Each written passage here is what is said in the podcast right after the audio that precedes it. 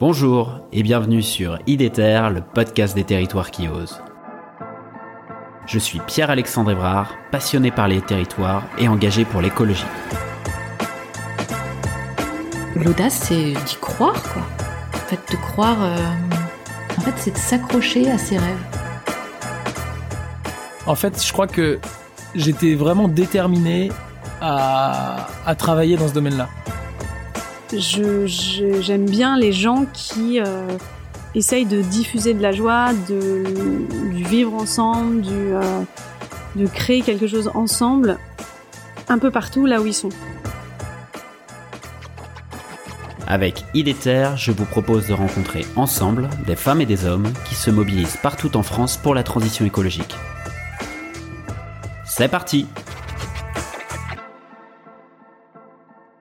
Oui, cette régie agricole euh, qui, est née officiellement en, mars 2011, mais qui a été pensée euh, trois ans avant, était là pour répondre euh, à un besoin de la restauration scolaire. C'est-à-dire que au moment où on développait notre projet de cantine 100% bio,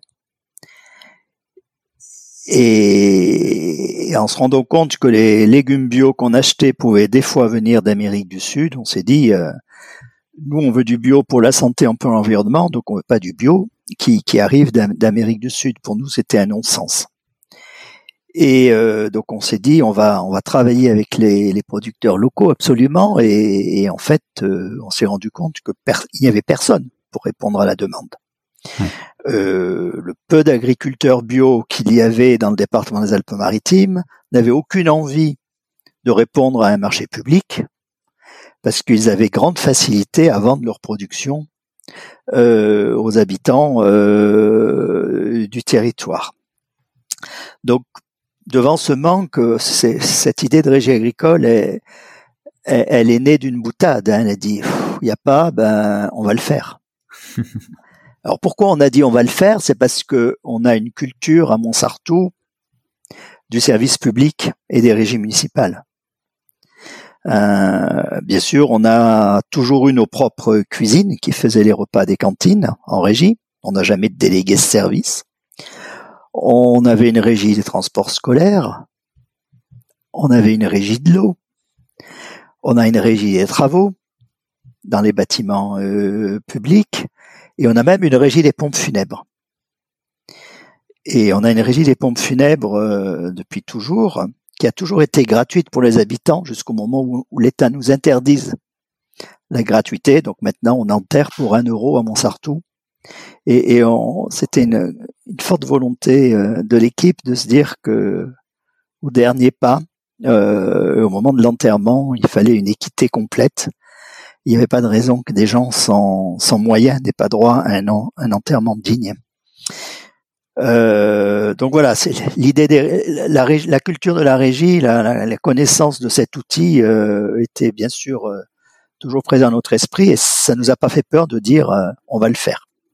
Bon, ceci dit, ça nous a demandé un peu de travail après, hein, parce qu'on ne devient pas agriculteur du jour au lendemain et on, on a mis euh, 18 mois de- d'études en interne avec les services de la commune pour essayer de dimensionner ce projet on a été aidé en cela par euh, un des rares agriculteurs de, de la commune, hein, la famille Vidal, qui, qui est maraîchère, et par Jardin Cocagne de la commune aussi, qui, qui avait euh, une, de la connaissance dans la pratique maraîchère euh, sur la commune. Et donc, on, on a réussi à dimensionner ce, ce projet en termes de, de surface, en termes de ressources humaines, euh, en termes de plan de production. Et on a, en mars 2011, engagé euh, une première agricultrice municipale. Alors, c'était pas la première de France, mais presque. hein. Il existait, alors, et on l'a su après, c'est c'est assez rigolo. On pensait être les premiers, mais non. Comme quoi, on sait jamais tout ce qui se passe euh, en France, et c'est bien que des podcasts euh, fassent connaître euh, les expériences. Il y avait déjà une régie, régie euh, municipale agricole à Toulouse, une très grande régie municipale qui était en fait une manière de gérer les réserves foncières de la ville. Et ils achetaient des terres agricoles et en attendant de les construire, ils les, exploitaient et vendaient les productions à des coopératives. Mais nous, on n'a pas du tout fait le même projet, quoi. C'est un projet au contraire qu'on a de reconquête de terres agricoles, donc c'était pas une réserve foncière puisqu'on a racheté une propriété constructible pour y faire du maraîchage. Et, euh, et ce maraîchage, il avait un seul objectif, c'est nourrir les enfants des cantines, produire des légumes pour les enfants des cantines, et donc complètement sorti du système euh, du système marchand. Et donc cette ferme municipale euh, qui est sur le domaine de Haute-Combe, qui est un domaine de 4 hectares qu'on a préempté euh, dans le cadre d'une vente à un promoteur hein, qui devait faire un lotissement dessus, euh, produit aujourd'hui 25 tonnes de légumes avec trois maraîchers salariés de la commune, dont deux titulaires, fonctionnaires titulaires, agriculteurs, paysans, comme quoi c'est possible et euh, 25 tonnes de légumes qui représentent hors pommes de terre 96% d'autonomie sur les légumes. Donc on voit que c'est quasi mmh. Euh, l'autonomie avec une partie de transformation hein, où on transforme ce qu'on produit l'été euh, pour l'hiver. Hein, c'est le c'est ce que nous ont appris les anciens avec les bocaux. Et, euh, et en fait, cette régie agricole été un, un, très bel outil, très efficace, parce qu'il donne des produits de grande qualité, produits sur le territoire. Il fait de la préservation de la biodiversité, puisqu'on a sauvé des hectares à, la construction.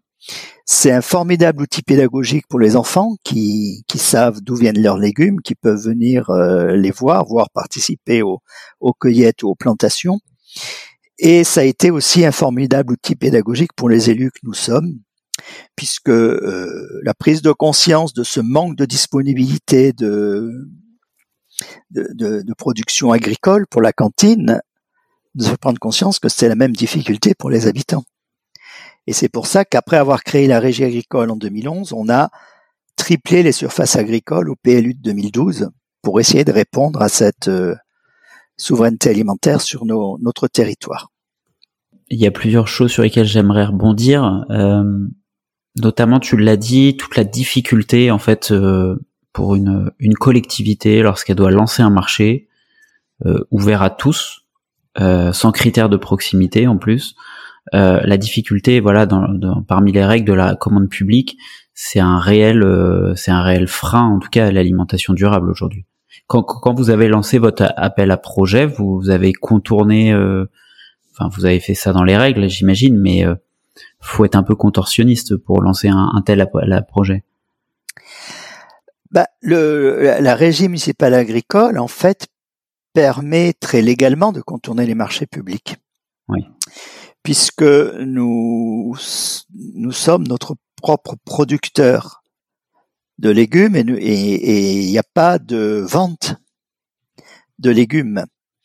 Donc, euh, en fait, euh, on n'a pas à, à, rentrer dans les marchés publics.